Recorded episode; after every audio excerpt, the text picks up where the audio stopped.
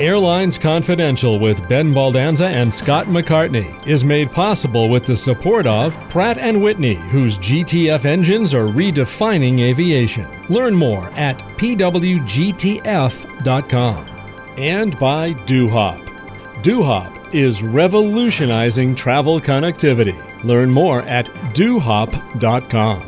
We also welcome your business's support. Info at airlinesconfidential.com. Welcome to Airlines Confidential. I'm Ben Baldanza, and I want to wish everyone a happy 4th of July. It's good to take a moment to appreciate the freedoms we have, and July 4th is a great reminder of how fortunate we all are. One of those freedoms is the freedom to travel. But Scott McCartney, free flights certainly have been restricted this past week. Happy 4th of July to you, Ben. And yes, the fireworks you see outside your window are really flares sent up by stranded travelers. Just as we were optimistic about a good start to the summer travel season, things fell apart the last week of June.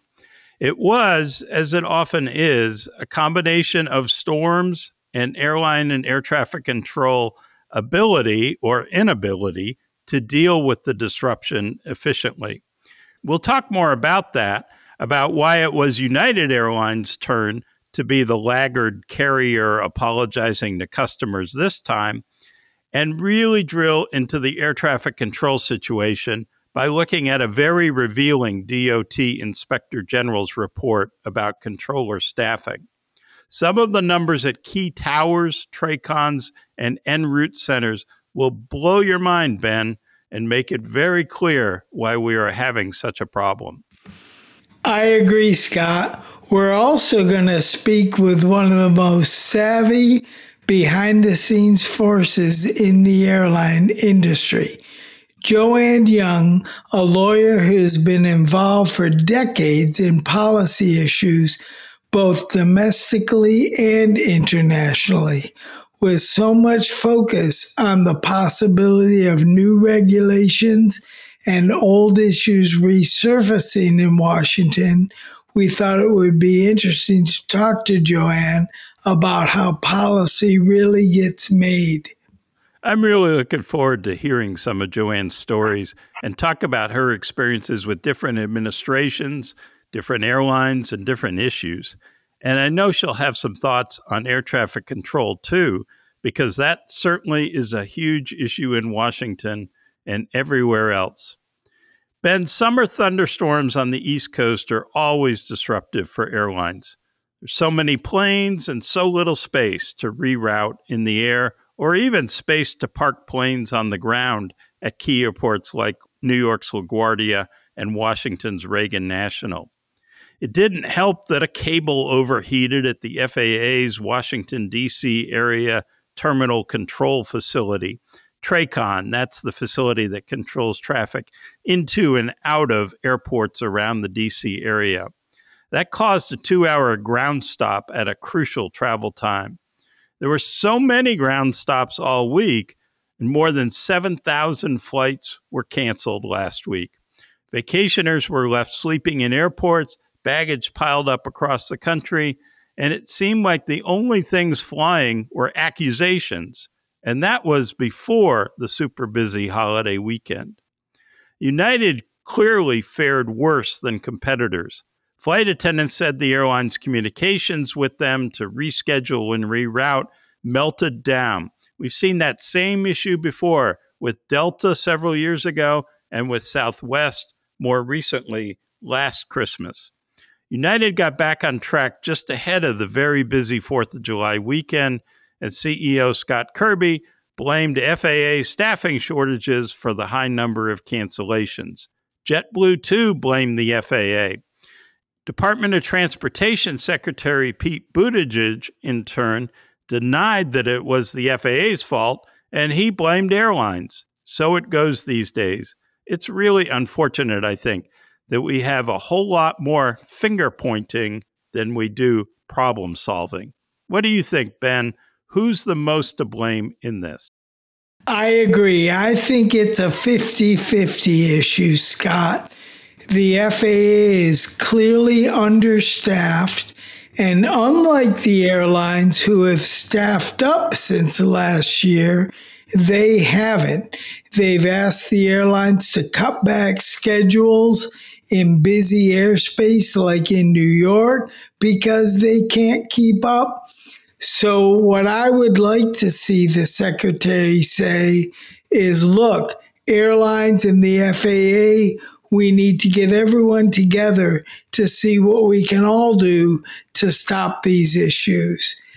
The reality is, I've been thinking, Scott, that with the airlines better staffed up and with more focus on international flying, like we talked about last week, that it should be a very good summer operationally for the airlines.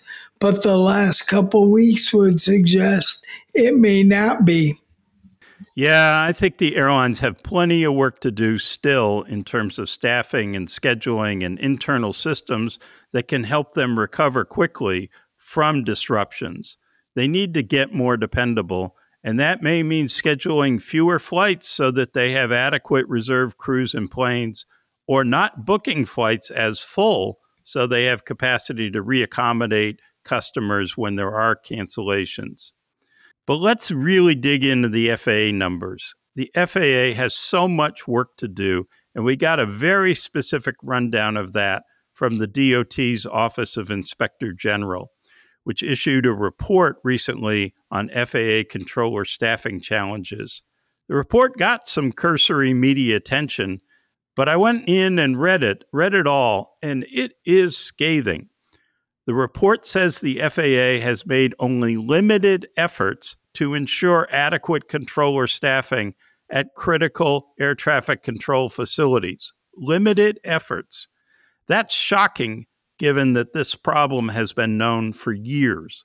But it gets worse. The FAA has yet to implement a standardized scheduling tool to optimize controller scheduling. That's yet another example of how the FAA has failed at even the most basic technology. And there's more.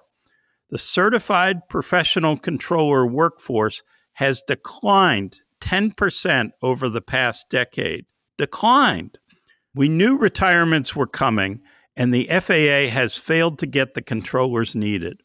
And the trainee situation is really troubling too. The FAA shut down training for two years because of COVID. That's what the report says. That seems a pretty extreme response and has set the agency back big time since it takes more than three years to train a controller. Right now, 26% of the controller workforce are trainees, one quarter of the workforce. The report says, quote, the FAA cannot ensure it will successfully train enough controllers in the short term, end quote. The current staffing numbers were the most shocking for me, Ben. At 20 of 26 critical facilities, that's three quarters of them, staffing is below the agency's 85% threshold, and so nowhere near 100%. For example, the New York TRACON, which handles planes flying into and out of the New York area, has only 54% of the staff it needs. Not really something to chuckle about. 54% of the staff it needs. The Miami Tower, only 66%. Further, the FAA hasn't revised staffing levels needed at facilities in eight years, with one exception, the Jacksonville, Florida Center, which has had a significant controller shortage and been the focus of a lot of attention because it is the funnel into and out of Florida. A lot has changed in air traffic patterns and volumes over the past eight years, but controller staffing isn't adjusting to that. Managers at 16 of 17 facilities interviewed by the DOT investigators said that their facilities were not adequately staffed. Controllers are working mandatory overtime and six day weeks, and that's still not enough. The report states the obvious when there aren't enough controllers, air traffic gets reduced. That leads to delays and cancellations. Quote, FAA continues to face staffing challenges without a plan to address them, the report says. The New York TRACON, with only 54% of the staff it needs, is authorized to have 30 supervisors, but it has only eight. It's supposed to have 13 traffic management controllers. They plan the flow and make sure that no particular section of airspace gets overloaded with airplanes, more than a controller can handle. The New York TRACON has only three traffic management controllers, the report said, supposed to have eight. The New York Center, which handles traffic at higher altitudes in a much larger airspace area, is supposed to have 36 operational supervisors. It has 12. New York Center is supposed to have 22 traffic management controllers, but it has only 15. The Chicago TRACON 14 supervisors needed, but only eight there. It has only half the number of traffic management controllers it needs. It goes on and on. The report makes two recommendations complete a comprehensive review of the distribution of controllers and implement a new labor scheduling system. The FAA agreed with the recommendations and said it is on it, which is what the FAA has said in the past, too.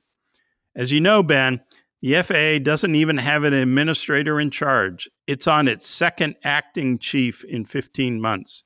We have a very serious problem here. Something needs to change. And things only change, Scott, when people want it to change. I'll tell you what makes me most upset about this. Had 10 or 20 years ago, we outsourced air traffic control to a private company. And if they were performing like this, you know that the current DOT would be blaming them. Look at how understaffed these people are. It wasn't like this when the FAA ran it, and they would push to be bringing it back under government control. We have an administrator right now who doesn't seem to even recognize that part of this problem is under his jurisdiction. And so I have very little hope that the issues addressed in this report, which you outlined, Scott, are going to get fixed anytime soon. The rub is going to be that airlines are going to be delayed or have to cut back schedules. That's going to raise fares ultimately and frustrate a lot of customers. And yet the airlines can't do it without valid air traffic control. Remember when we had David Grizzle on the show? He was the FAA air traffic control leader for a while, he knew even then that the FAA wasn't properly set up for the hiring and training they would need. This is a massive management problem. Yeah, it yeah. really is. And and I totally agree. I wrote a lot about privatization of air traffic control and went to Canada and the UK and Australia and other places where it's worked really well. And and I think you're right. Uh, this is a this is a management issue, and we've seen uh, that private companies can be a lot more efficient and uh, and plan for the future, get the labor they need, train the labor properly, reward people with uh, great salaries and benefits um, to attract them into the business, and uh, and just as importantly, deploy new technology um, much more successfully than the FAA has been able to do. So it yes, it's unfortunate we didn't privatize a while ago, but as you said, the public uh, management of this has to change because this problem's just getting worse and worse. It all comes to accountability. If you're not accountable for the change, what's the incentive to make the change, right? Yeah.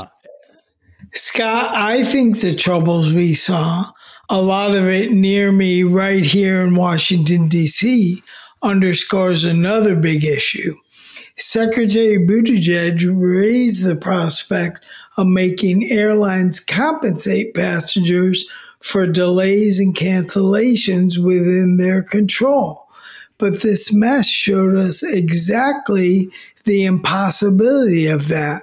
Was this caused by weather or by problems within the airline's control? Yes, both. Good luck figuring out which was which. Airlines will say it was weather and air traffic control. In some cases, flights were no doubt delayed or canceled because of airline problems. United had a harder time recovering than other airlines, but it's impossible to assign blame properly. And frankly, the proposal to assign blame and pay compensation really escalated all this finger pointing, I think. Yeah, I agree with that, Ben. I've long been a consumer rights champion, but I do think it's impossible to assign blame properly and try and compensate people. I think a better solution, and we've talked about this before, would be to let passengers find another seat on another airline at no additional cost. That's the way it used to be when the industry was regulated. There were United customers this past week, for example, who waited three to four days to get from San Francisco and other cities to Washington, Newark, and other East Coast destinations. Even though it's the busy summer season, they probably could have gotten there sooner on other airlines that recovered quicker than United. And yes, it might cost United more to buy tickets for their passengers on other airlines, depending on other storms when United might pick up extra passengers from other airlines who are having their own issues.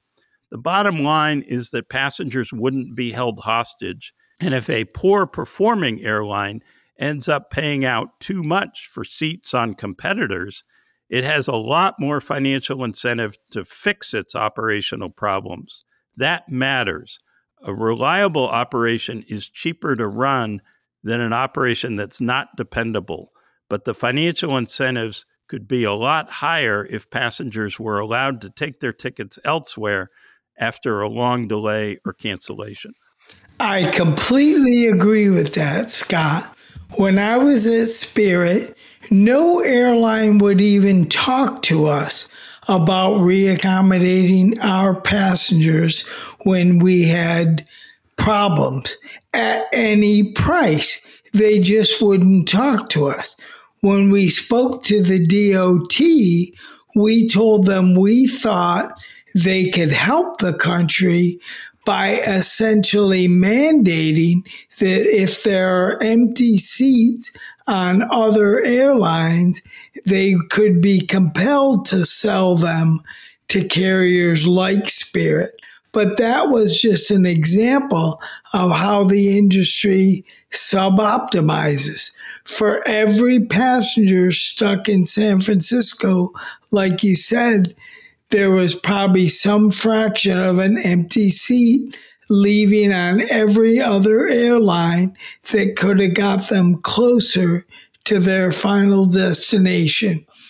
By creating the financial incentive you talk about, it also adds to that accountability I mentioned.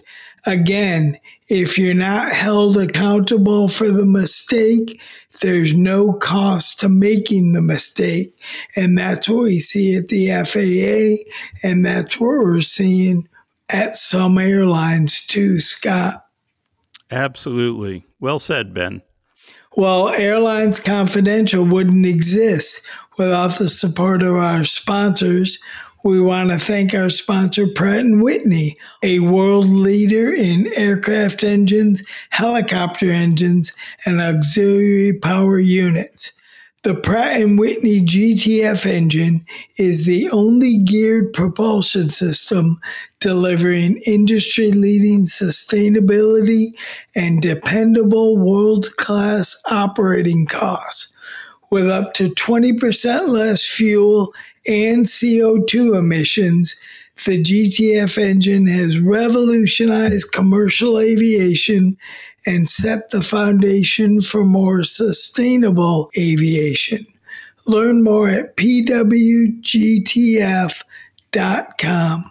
And we want to thank our sponsor, DoHop, which is revolutionizing travel connectivity.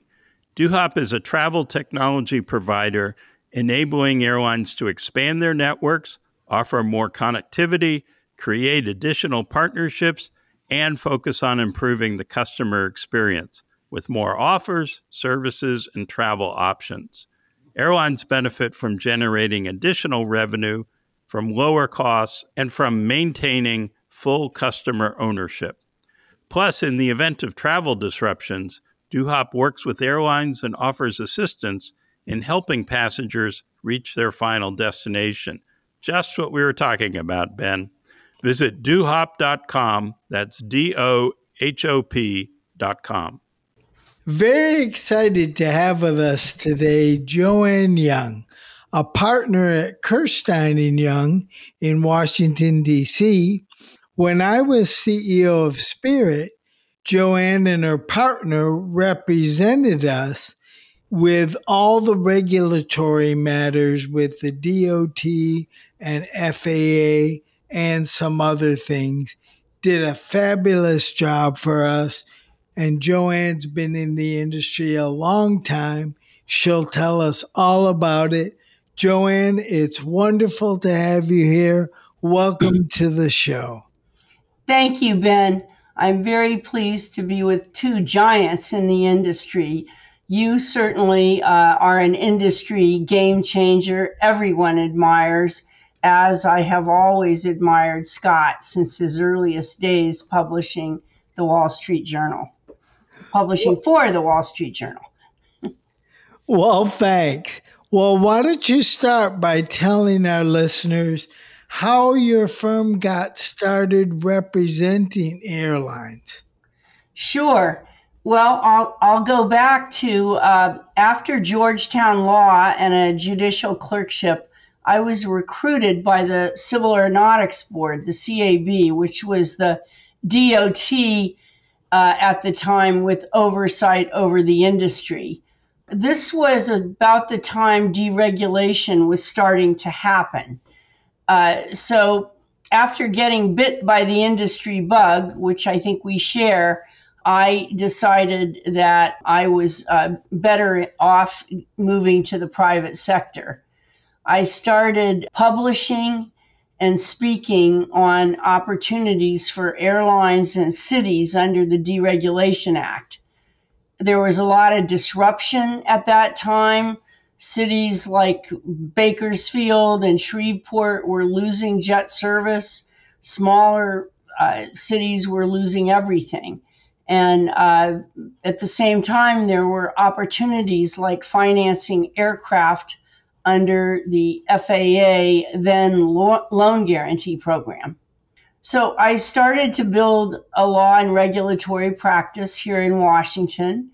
Most of my career was in what I call big law, the big international law firms with where there's hundreds of lawyers and offices in many cities. Indeed, I was the first and only woman partner in a Wall Street firm for many years. However, uh, legal conflicts started to restrict client growth. So, after giving up an industry litigation, a country, when it came to a big antitrust case, a group of us set up uh, Kirstein and Young in 2006. That's really interesting. Joanne, it's great to talk to you. I, I appreciate your comments. I've long been an admirer of your work. And in particular, it, you've been successful through multiple Washington administrations. How do you maintain good relations with the DOT, the FAA, and more when the players keep changing? Well, that's a good question, uh, Scott. Um, we are careful to cultivate good relations with key staff who tend to continue on as the administrations in Washington change also, while I've been active in the Republican Party and indeed was honored to be named the 2020 Lawyer of the Year by them, through leadership in other organizations, I'm able to uh, maintain good relationships at political levels of Democrat administrations. Uh, for example, I, have been elected president of the International Aviation Club, the International Aviation Women's Association, the Women's Bar, and the Washington Foreign Law Society. So this puts me in touch with a lot of the players in this city. Um, and as you know, access is important in Washington, D.C. It sure is. Tell us, Joanne, of your proudest success and why this means so much to you.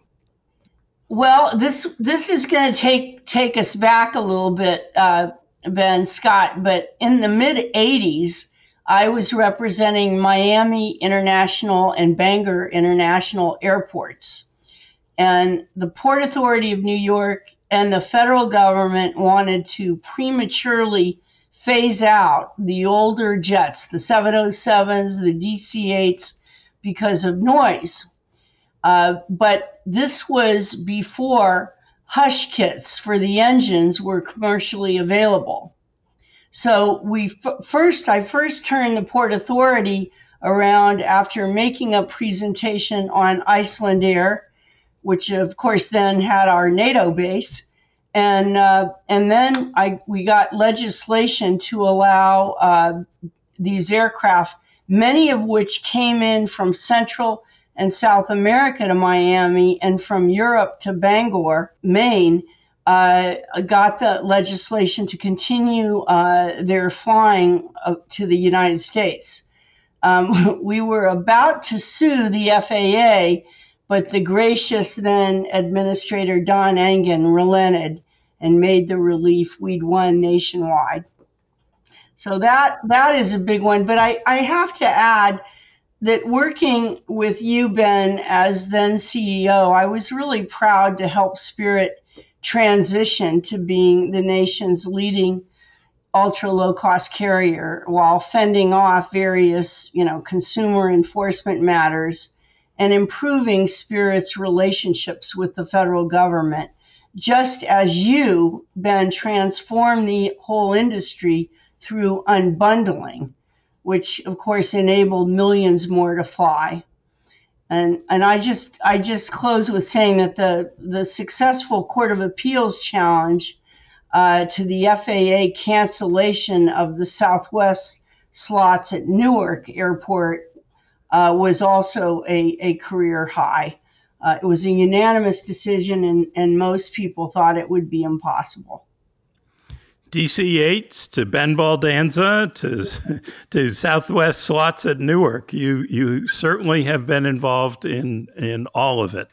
Uh, the, the DOT has become active in the areas of consumer protection again.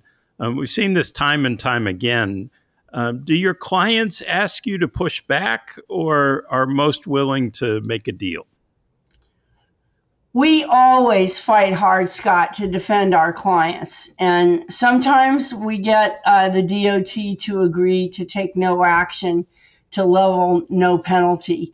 In other cases, uh, after a lot of delay, uh, it is in the client's interest to reach a settlement we we work to you know maintain good relationships with the DOT enforcement attorneys who we often see um, at industry events. But you're absolutely right; they have become much more aggressive with respect to consumer protection. I, I'm I'm curious. Do you think this time there's there's a good chance something will come out of it?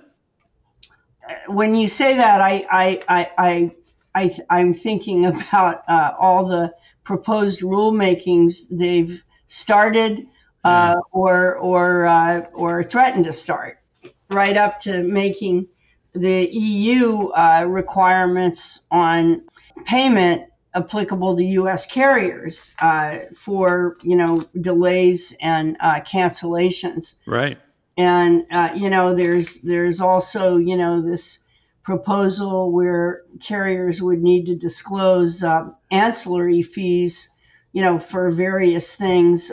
At the first time the consumer sees uh, anything at the in the initial search results, and uh, it, this would be a real concern because uh, it would lead to a lot of confusion and it would just be almost hideous on phones to write at the outset see these charges when most consumers uh, are interested in the unbundling and only paying for what they what they select. Hmm. So that's that's one of them. I could go on with a list of horrors, but uh, it's uh, we're we're uh, you know there, there's there is a real emphasis on uh, consumer protection. Uh, expanding, uh, if not the, to the EU level, the situations for which carriers need to provide refunds, uh, to include things like downgrades, uh, to provide non expiring vouchers, to uh, refunds instead of vouchers, and just, you know, if they receive any kind of financial assistance, as was the case during COVID to have very onerous responsibilities as well uh, to consumers. But again, I, I, I don't want to go off on all the, the horribles in Washington. Well, Joanne, let me take you back to a time when I was at Spirit. We asked you to help get the DOT to stop Southwest from advertising bags fly free. We felt that wasn't right because bags don't really fly free.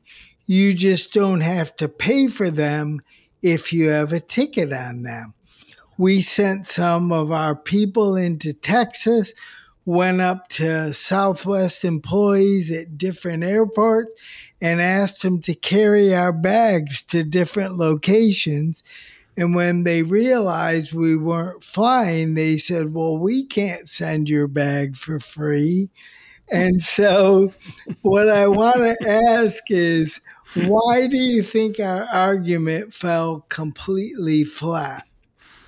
Well, I I think that uh, ultimately the DOT chose, and this is after uh, writing with them and meeting with them with with all of our arguments, including what the FTC, the Federal Trade Commission, does. But ultimately, they chose to ignore the economic point that you make that passengers on Southwest are still paying to transport bags. It's just the cost is included in in their basic fare so DOT took uh, the perhaps disingenuous view that Southwest was just countering the fact that other carriers were charging a separate bag fee.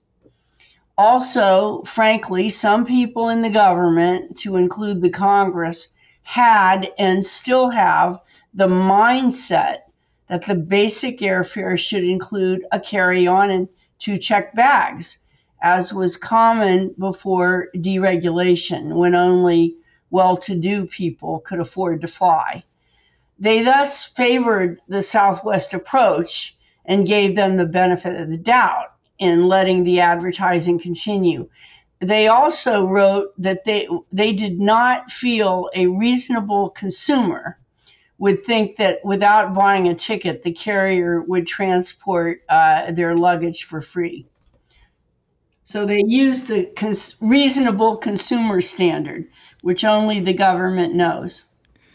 Well, you might think it's funny that I had an idea that I would take a package to FedEx and ask them if I could go with the package. well, stand on the scale and they just might do it, Ben. You better talk to Fred Smith about that one. Yeah. the reasonable consumer standard is interesting, especially when you're talking about disclosure of, of all the fees and what it might look like on your phone. Joanne, many DOT regulations are reactions to some event. Think the the JetBlue ramp delay issue, the terrible Colgan crash, etc. Should the agencies be more proactive than reactive? Well, as you know, Scott, airlines are highly regulated, especially from a safety perspective as well as from an economic uh, perspective. Indeed, uh, the size of the font on airline websites is regulated, if you can believe that. However, there really needs to be caution to not over regulate, which just leads to higher fares because the airlines have to pass along the cost and there's no real consumer benefit. Airlines already have every financial incentive to run at levels of perfection, and I emphasize that. The, the Colgan crash appeared to have been caused by a lack of proper training, which ultimately did lead to new training rules. But this is different from the JetBlue ramp delay at, at JFK, which was the result of a massive and unexpected snowstorm. So, rolling out stringent rules as a result of an unusual event can burden the airlines and raise costs, and under normal circumstances, does not really provide a substantial offsetting benefit to travelers. Of course, the area that we'd all like to see the the uh, government be more proactive, including Congress, is to modernize our ATC. So I'll just mention that as as an area you do want the regulators yeah. to step up. Well, Joanne, you were at the CAB early in your career. Do you think deregulation was good for the industry? More than 50 years later, I know at least some people who still think it was a mistake. Ben, I think deregulation has been a tremendous benefit uh, to the public. According to a recent Reason Foundation report, base fares on an inflation adjusted basis are still 47% lower than in 1978 and all in fares are down 47% since 1990. The truth is, airlines are much more efficient with many more choices for travelers.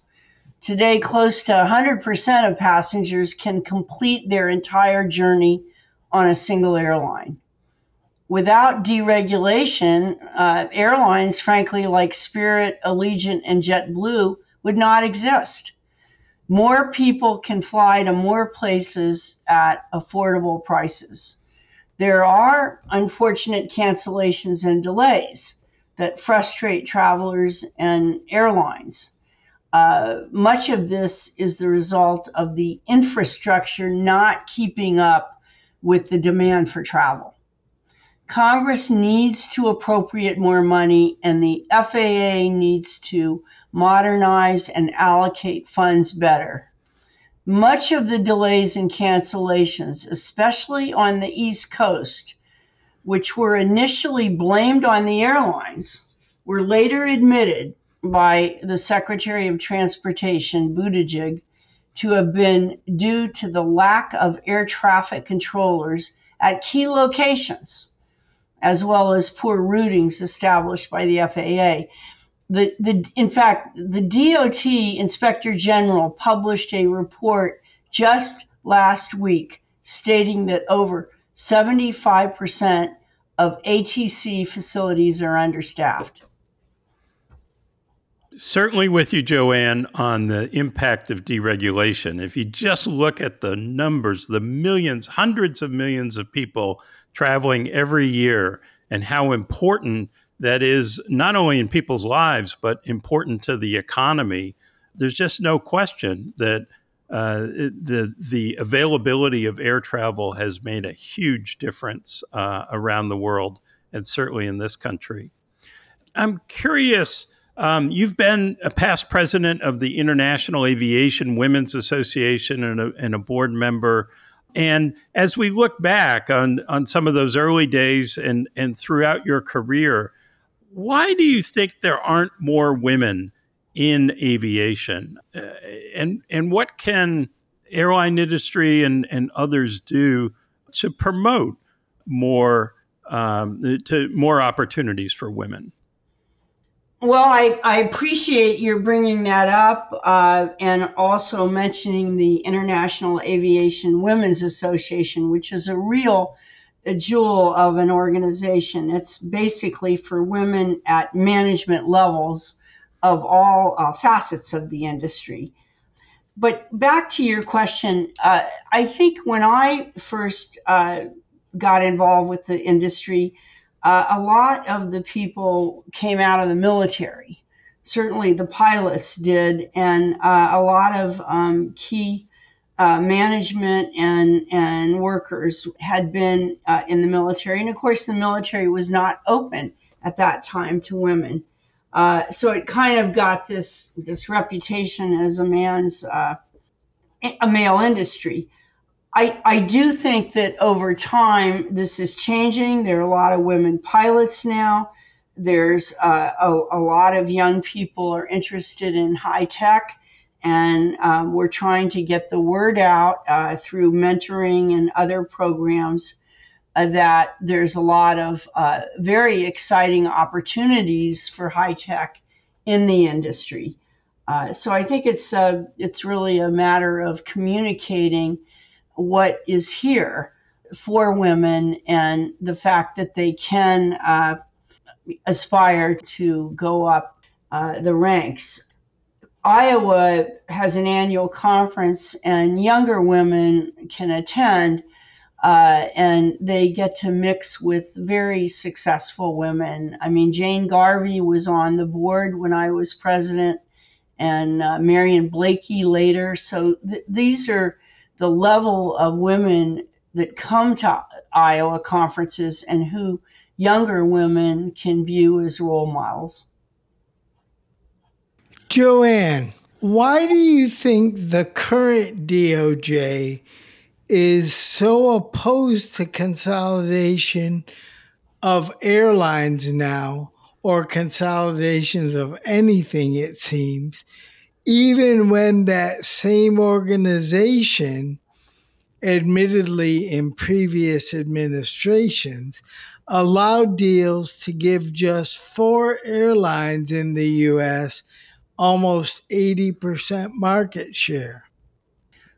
Well, it, it, it's a it, it's a it's a complex uh, question, but basically, following the Gulf War and post 9 11, the airlines were in very, very poor shape. And, uh, you know, I think perhaps the Justice Department, working with the DOT, which they do, permitted too much consolidation. And I think they know that. And uh, this administration in particular has been very aggressive in, in interpreting and enforcing the antitrust laws it, frankly, been in everything from video games to healthcare. Joanne, this has been a fascinating discussion, and we really appreciate you joining us. Um, look forward to hearing more about Washington and uh, and the inner workings and um, and tugs of war that that go on. Also, wanted to take the opportunity to thank you. Uh, um, you've done a, so much that has affected travelers and uh, airline workers and, and everybody else uh, involved in travel, and yet most of it behind the scenes, and so people don't know. Love having you on the show, and uh, and glad we could discuss some of these uh, really big issues. Thanks, Joanne, and I'll encourage all of our listeners.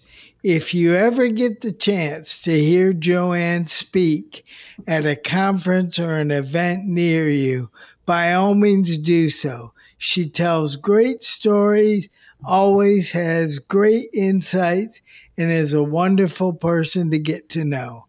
Thank you, Scott. Thank you, Ben. It's been a real pleasure to be with you. And we'll be right back with more Airlines Confidential. Promotional consideration by thearchive.net, the hub of the history of commercial aviation. Thearchive.net is now boarding. Thanks again to Joanne for an insightful look at how the sausage gets made in Washington, D.C. Ben, in this week's mailbag, our regular listener Pete in Tucson weighed in regarding the lack of leadership at the FAA. Pete says, I think you should invite a high level guest to address the lack of leadership at the FAA. There continues to be many problems within the aviation system that require strong leadership. It's been 15 months since Steve Dickson left the agency. I was very supportive of Pete Buttigieg being named as Secretary of Transportation, but he continues to be a big disappointment. From his lame response to the rail disaster in Ohio to the ongoing lack of leadership at the FAA at a time when effective leadership is needed. Thanks for that comment, Pete. I agree with you. I have to say, I was a bit nervous when Pete Buttigieg was named to that post, not because he doesn't seem like a good guy, but he just didn't seem to have the gravitas needed for the kind of problems the DOT and the FAA have to solve. And since he's been there, he's it, it just seems he hasn't spent much time even thinking about the airline industry other than to throw barbs and place blame. So thanks for your comment, Pete. Scott Joe from California has our weekly aircraft question. Two questions, actually. First, why did Continental and United cross fleet very fast after the merger was complete versus American's merger with US Airways in 2013? They really haven't crossed fleet that much to this day, besides seeing a couple 737s flying Charlotte to Raleigh.